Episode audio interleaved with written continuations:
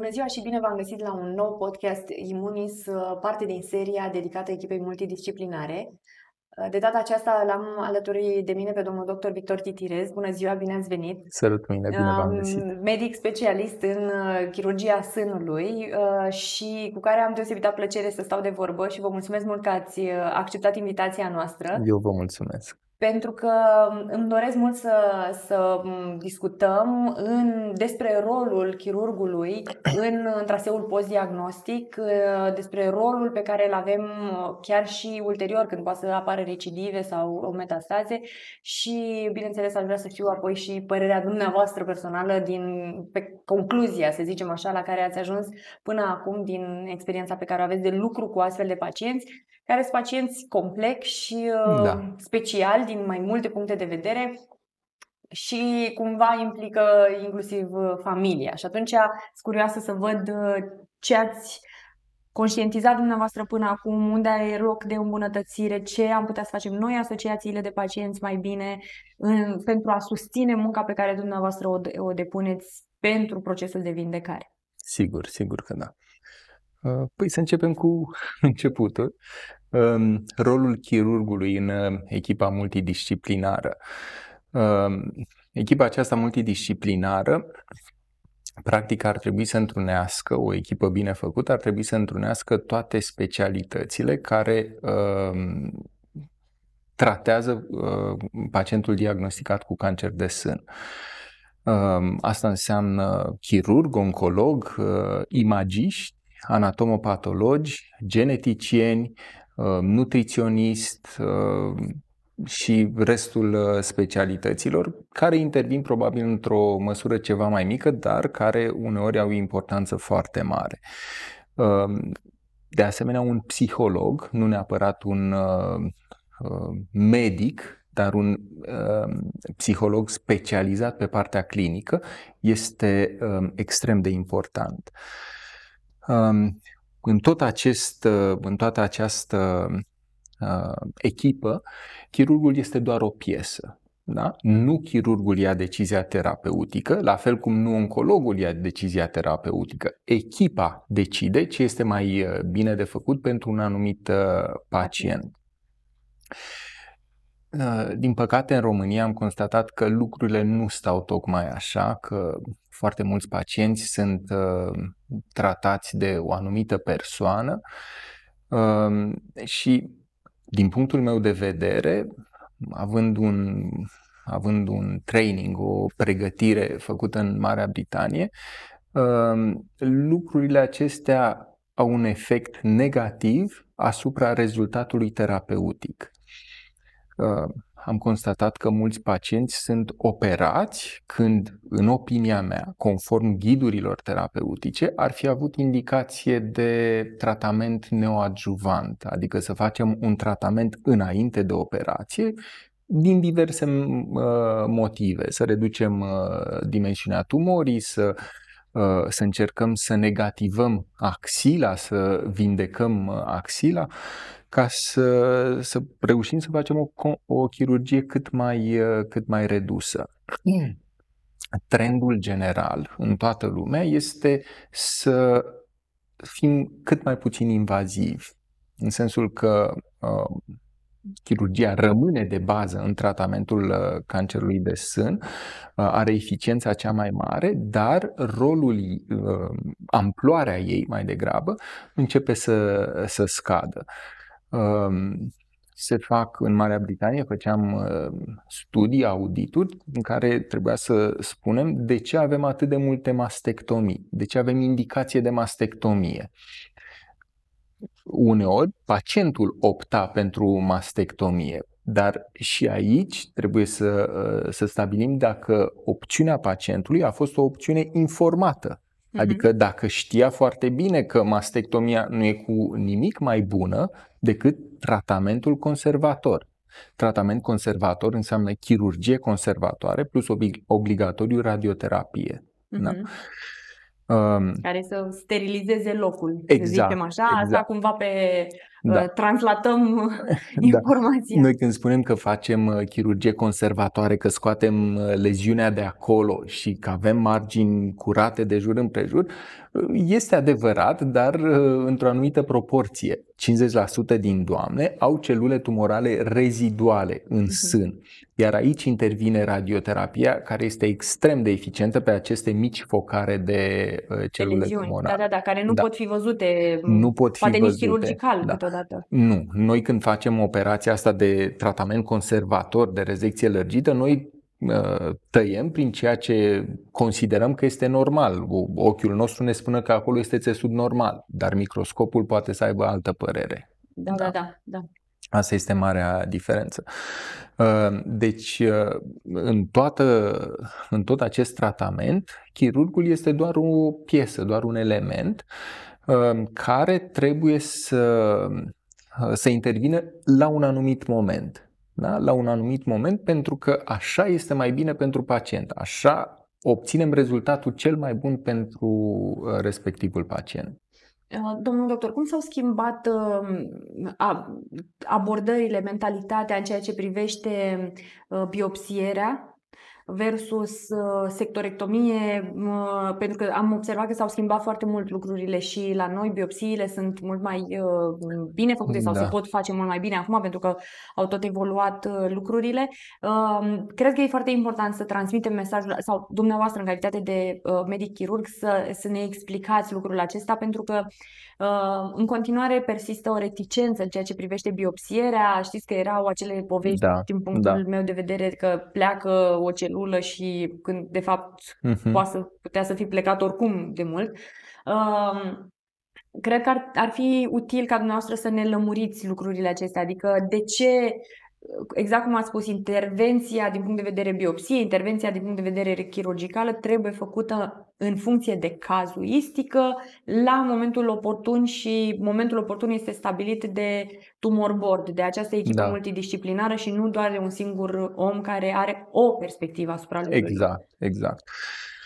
Uh, biopsia este modalitatea prin care stabilim diagnosticul. Da?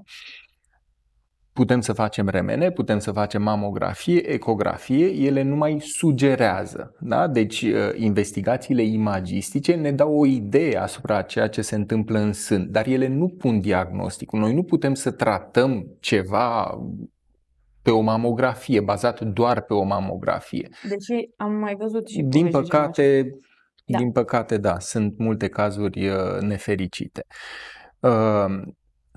Uh, vorbim despre cancerul de sân. Probabil este greșit să ne imaginăm că, uh, nu probabil, cu siguranță este greșit să ne imaginăm că acest cancer de sân este o boală. De fapt, aici sunt vreo 30 de boli care se tratează diferit. Asta se traduce printr-un uh, tratament diferit. Ori, ca noi să putem stabili dacă este o celulă agresivă sau mai puțin agresivă, trebuie să o analizăm la microscop. Analiza la microscop se face după o biopsie. Ideea că biopsia ar duce la împrăștierea, la generalizarea cancerului nu e fondată. În unele forme de cancer de sân, cum, cum am spus, este mai bine, este în avantajul pacientului să începem tratamentul cu uh, un tratament sistemic pentru tot organismul și abia apoi să ne întoarcem la, la operație. Chirurgie. Da, da. Deci ce trebuie să reținem este că tumor board echipa multidisciplinară, va analiza toate lucrurile și echipa multidisciplinară trebuie să decide biopsierea sau cine decide dacă începem cu biopsie, dacă începem cu tratament neoadjuvant nu, sau Echipa cum? multidisciplinară a decis deja uh, un pacient care are o leziune descoperită uh, imagistic, da? da? trebuie să aibă obligatoriu mamografie, ecografie și biopsie. Ah, da? ok, deci acestea the... trei sunt de bază. Deci da. biopsia în momentul acesta este obligatorie. Este obligatorie. Uh, înainte de luarea oricărei decizii. Evident, Bun. evident. Okay. Odată ce avem aceste trei uh, uh date, discutăm situația în uh, comisia oncologică și acolo medicul uh, imagist, funcție de rezultatul de la biopsie, poate să sugereze, da, uite, e nevoie să mai facem și un remene. anumite forme de cancer de sân, carcinomul lobular, nu este foarte bine vizibil pe mamografie sau pe ecografie. Da, și se necesită remeneul de sân. Exact, se recomandă remeneul. Ehm, funcție de imunohistochimie, un rezultat oferit de biopsie, decidem dacă facem chimioterapie sau nu înainte de operație. Și ați menționat la un moment dat când ați enumerat uh, membrii echipei multidisciplinare genetician. Da. Geneticianul ar putea să intervină acum și să spună, de exemplu, dacă sunt, pentru că eu vreau să purtăm acum discuțiile acestea, chiar dacă nu toți pacienții pot avea acces, dar măcar să știe da, da, că teoretic da, la asta ar trebui să se ajungă și inclusiv centrele medicale să înceapă să uh-huh. croșeteze, să zicem așa, uh, lucrurile astea încât ca astfel încât pacientul să aibă acces la da. această pleiadă de specialiști. Um, aici ar trebui teoretic să intervină medicul genetician și să spună dacă facem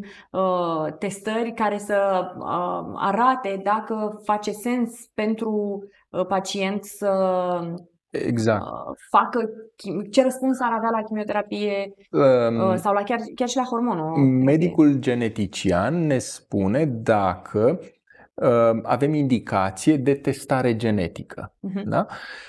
În lume, în țările bogate, uh, tendința este de a testa genetic toate cancerele de sân, chiar și la 70 de ani. Uh-huh. Da?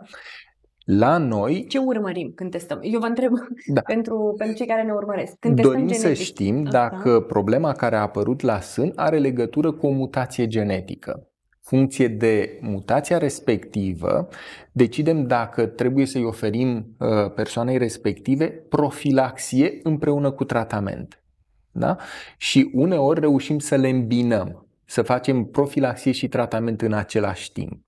Pe de altă parte, testarea genetică, dacă ne arată că sunt anumite gene particulare care au dus la apariția cancerului de sân, ne poate, testarea aceasta genetică ne poate schimba tratamentul chimioterapic. Avem indicație să mai adăugăm un tratament la, la, uh, schemă. la schema pe care o folosim deja. Dar știu că acum sunt și teste mm, genetice și alte tipuri de teste pe care le putem face care să ne arate răspunsul pe care l-ar putea da pacientul la terapia respectivă, inclusiv partea exact. hormono- de hormonoterapie sau chimioterapie. Acelea sunt altfel de, de, de teste, teste. se fac da. într-adevăr tot la nivel de ADN. Practic uh, se ia celula tumorală și se disecă nucleul, ne uităm în interior să vedem dacă sunt prezente sau absente anumite gene. Funcție de asta, uh, stabilim uh, dacă avem un beneficiu, testul respectiv ne dă un risc de recidivă și ne spune dacă am avea un beneficiu din chimioterapie pentru că nu toți pacienții beneficiază de pe urma chimioterapiei. Din contră, da. pentru unii chiar n-ar fi indicat. Exact. Uh, dar aici ar intra, ar avea acum pacienții acces la imunoterapii, pentru că, cel puțin pe vremea mea, uh, știu că mi s-a spus că mai bine să nu întreb, că încă nu avem acces la așa ceva. Eu știam deja de informațiile acestea pentru că organizam conferințe pe zona asta da. medicală și știam informațiile din străinătate, dar și atunci eram pacientul incomod. Uh-huh. Însă mi s-a spus, nu mai întreba, nu mai spune că deocamdată nu este la noi. Este la noi acum. Este, este la noi și este, este de ceva vreme. Uh, Herceptinul, trastuzumabul a fost introdus de mulți ani, chiar și la noi. Ehm, recent s-a introdus, în urmă cred că cu 2-3 ani s-a aprobat pertuzumabul. Deci ehm, acestea sunt imunoterapii. Exact, sunt imunoterapii ehm, și încep să apară tot mai multe. Apare, a fost aprobat și trastuzumab emtansin. O să vedem cu sacituzumab, dar da, imunoterapia este de bază. Ehm, pertuzumabul, spre exemplu, îl foloseam în Marea Britanie, cred că de prin 2017. În 2019, când am venit aici, nu era uh, aprobat, dar în 2020 l-au aprobat și în uh, România. Ehm, sigur că noi tratăm pacientul, îi dăm medicamente și așa mai departe. La un moment dat, acest tratament se sfârșește. Pacientul rămâne singur, merge acasă singur. Ehm, de la acel punct, începe, cum să spun, autotratamentul. O stare de bine, un uh, psihic pozitiv, încrederea în viitor, ajută teribil. Da? Dacă avem o doamnă cu optimismul la pământ, nu este bine. Da? Păi se dă shutdown la atât de multe sisteme în corp încât... Uh, exact. Uh, și dacă are resurse, corpul nu și le accesează.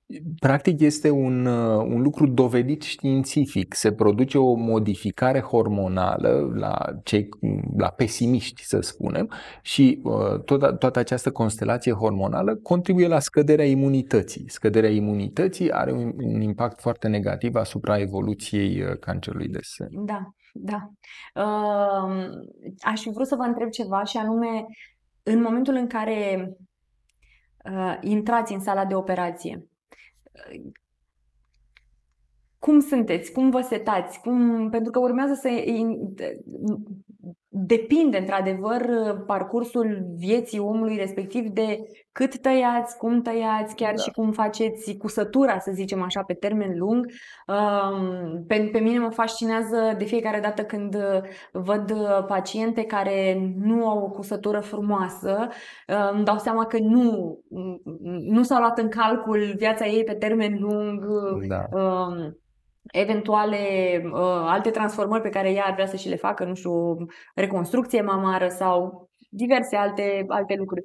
Cum, da. cum vă pregătiți când intrați în sală și știți că uh, din punct de vedere tehnic, pentru mine este rutină ceea ce fac. Dar, pe de altă parte, am înțeles, înțeleg foarte bine că tratez un om. Un om care se operează de cele mai multe ori pentru prima dată. Este un, o chestie absolut necunoscută pentru el ceea ce evident îi creează anxietate, emoții și așa mai departe. Și încerc să mă concentrez pe pacient. Stau lângă pacient până, până adoarme și ex, îi tot vorbesc, îl țin de vorbă să, să treacă mai bine peste momentul acesta și, sincer, asta se reflectă în monitor. Se vede cum inițial uh, pulsul este crescut și după aceea revine la, revine la normal. Uh, este foarte important ceea ce facem în interior, cum operăm, să avem margini de rezecție bune și așa mai departe, dar, cum ați spus, este foarte uh, important și aspectul exterior. Uh, practic, aceea este semnătura chirurgului, cum arată sânul după operație. De cele mai multe ori reușim să facem sânul acceptabil, să arate foarte bine. Uh, este o investiție în viitor da? Și în psihicul femeii. Asta este important. Noi trebuie să ne concentrăm pe calitatea vieții. Nu tratăm o bucată de carne. Da? Nu e important să scoatem de acolo și Dumnezeu cu mila, ce-o fi, o fi. Da? Te descurci. Exact.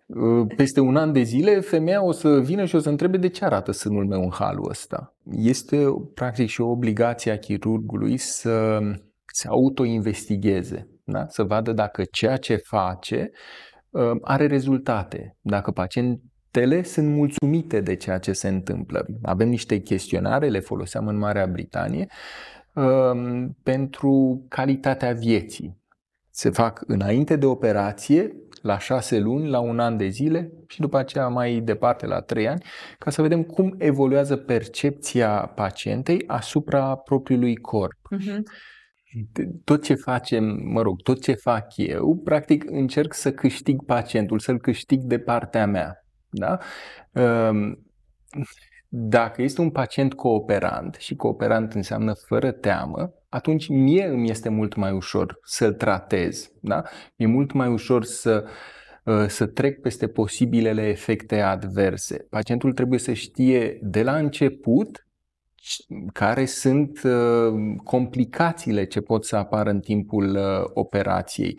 Nu este obligatoriu să apară, dar se poate întâmpla. Dacă ar fi să revenim apoi, uh, și aceasta ar fi prima etapă, prima operație, care să sperăm că va, este una succes și nu e nevoie de o, o intervenție, dar ce faceți atunci când vin pacienții, dacă ați observat o diferență de, de mindset sau de abordare sau de încredere atunci când uh, trebuie să operați pacienți cu recidivă sau cele care pot fi operate, bineînțeles, uh, sau anumite metastaze, cele care pot fi operate da. din nou. Uh, ce ați observat de-a lungul experienței dumneavoastră în ceea ce privește nivelul de încredere, nivelul de încredere poate chiar și în medic, uh, nivelul de încredere în tratament, ați observat diferențe?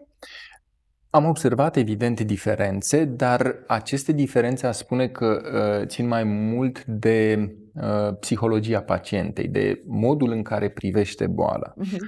Uh, cancerul de sân este un cancer, da? Cancerele au oricând posibilitatea să recidiveze. Eu le spun pacientelor mele că riscul există, este absolut real, dar în și este cazul, permanent. Este permanent, dar în, cancer, în cazul cancerului de sân, acest risc de recidivă, evident, în funcție de biologia uh, tumorii, uh, nu este un risc foarte mare. Ce se întâmplă la sân, dacă avem o recidivă la sân, mă deranjează, dar nu foarte mult. Pentru că la sân eu pot să controlez, pot să fac operație, pot să fac radioterapie și controlez. Teama mea cea mai mare este riscul de apariție a recidivelor la distanță.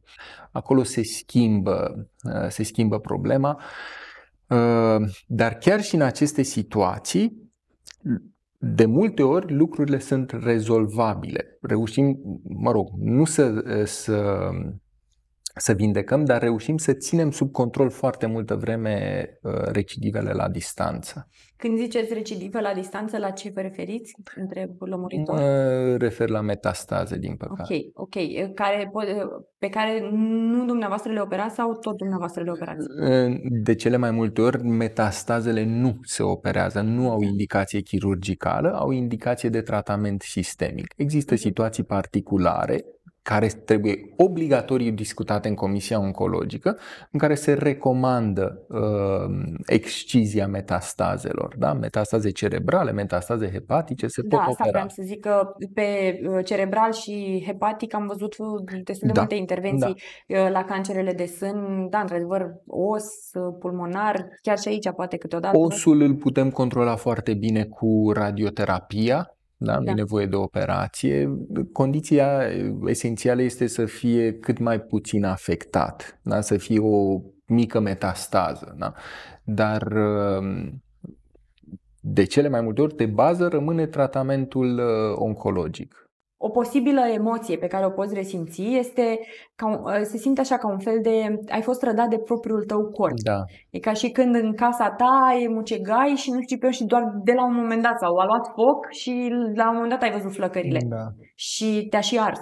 Și, uh, și așa ai acest sentiment de, de trădare, de nu știi sigur, mai ales că unele sunt atât de silențioase și dacă mai vii insistent și oricum ar fi, medicul este o persoană cheie în viața pacientului și în viața pacientei. Este un pilon, într-adevăr. Este un pilon foarte important și atunci de foarte multe ori în continuare, oricum în România există această frică de autoritate uh-huh. generalizată, dar dacă ție ți frică de ideea de cancer, după aia ți-e frică de tot ceea ce ți-a zis medicul, ți-e frică de chestii, ajungi să trăiești uh, într-un corp de care ți este frică cu tot. Exact, cu o angoasă. Asta, da. Și asta nu mai este viață. Nu. Exact ce spuneam despre calitatea vieții. Pacientul nu mai este, nu mai este om. Da, da, nu se regăsește pe sine și atunci chestia asta nu va duce niciodată la complianță, la tratament, așa cum ne-am așteptat, uh-huh. pentru mhm. că omul trebuie să, cum a zis și dumneavoastră, când s-a terminat tratamentul, s-a terminat tratamentul, omul pleacă la el acasă și acolo e medicina pe care și-o face și o aplică el. Uh-huh. Sunt medicamentele pe care știe el să și le aplice, acea bună stare, bună dispoziție, contextele pe care știe să le creeze pentru celulele lui. Și atunci dacă el pleacă urându-și corpul, necunoscându-l, nedorindu-și să-l cunoască sau gândindu-se, pentru că am, am auzit tot timpul, mai, mai, mai bine mi opera și celălalt Da. da. Că acum nu suport, că de fiecare dată când mă uit, na, na.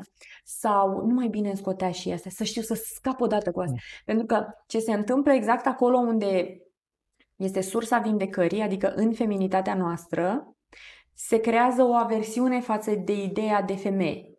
Mai ales dacă vin din uh, familii uh, în care nu au fost neapărat dorite ca fete. Da, da, da. Și atunci, da, avea mai bine, uh, că mai bine mă năștea un băiat sau mai bine și atunci de aia contează foarte mult uh, și tehnica de uh, lucru, de tehnica chirurgicală, cât de, cât de șanse la, la integritate, la frumusețe, um, îi lăsăm femeii respective și, bineînțeles, din punctul acesta de vedere psihoemoțional.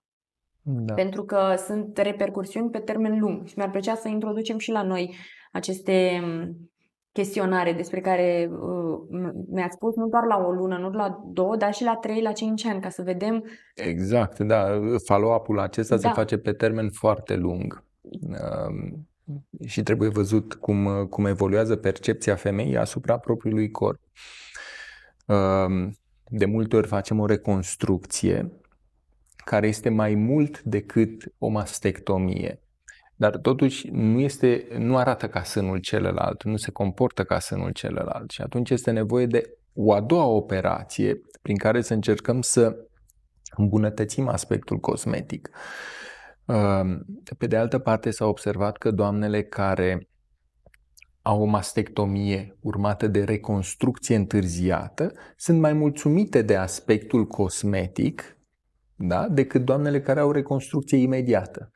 Pentru că o pacientă care nu a trecut prin, uh, printr-o mastectomie simplă nu are experiența lipsei sânului. Exact, experiența neplăcută a lipsei sânului.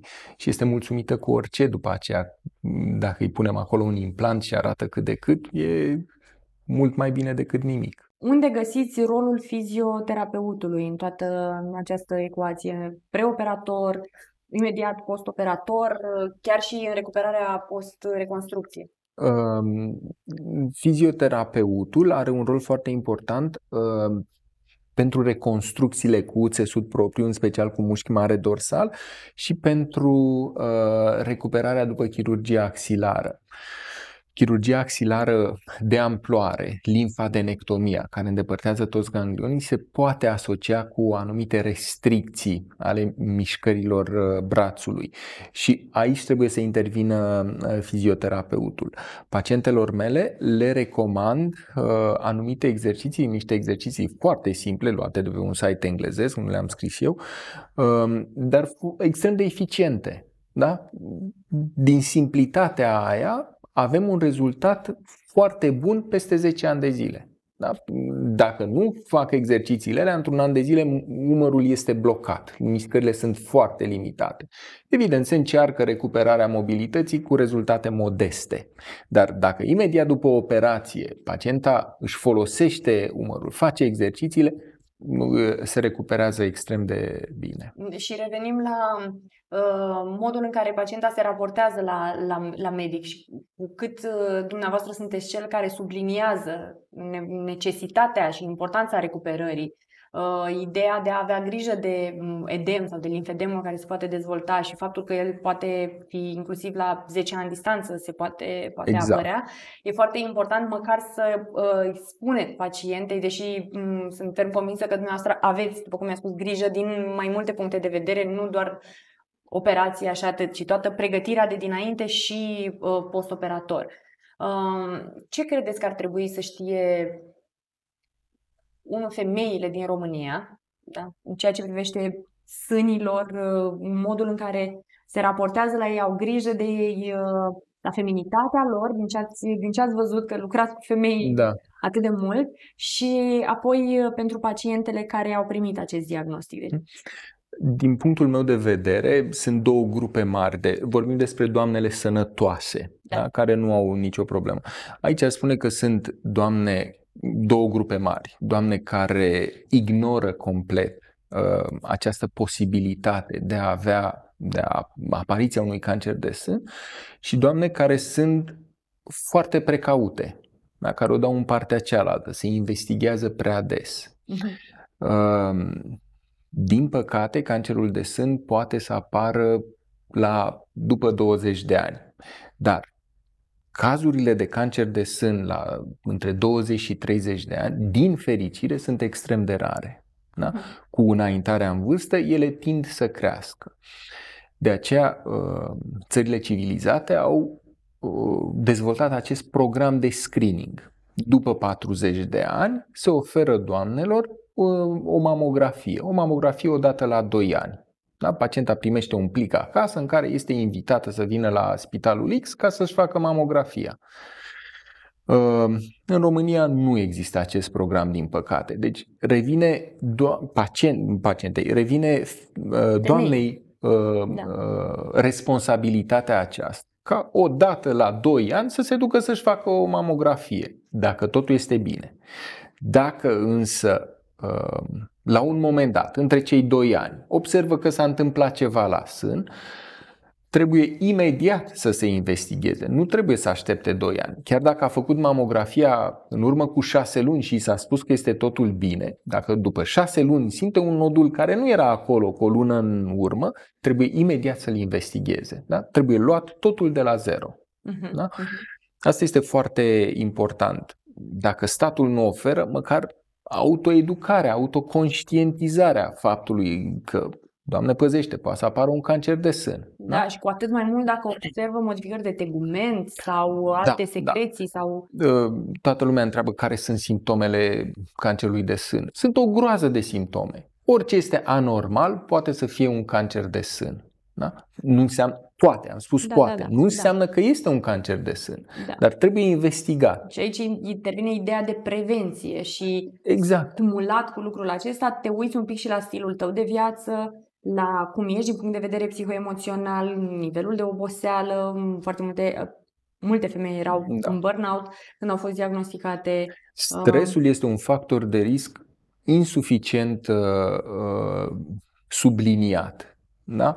E greu să monitorizezi cât stres are o persoană sau uh, altă persoană, dar din punctul meu de vedere, uh, aici în România, în București în special, stresul este ceva fantastic de mult implicat în uh, apariția cancerului.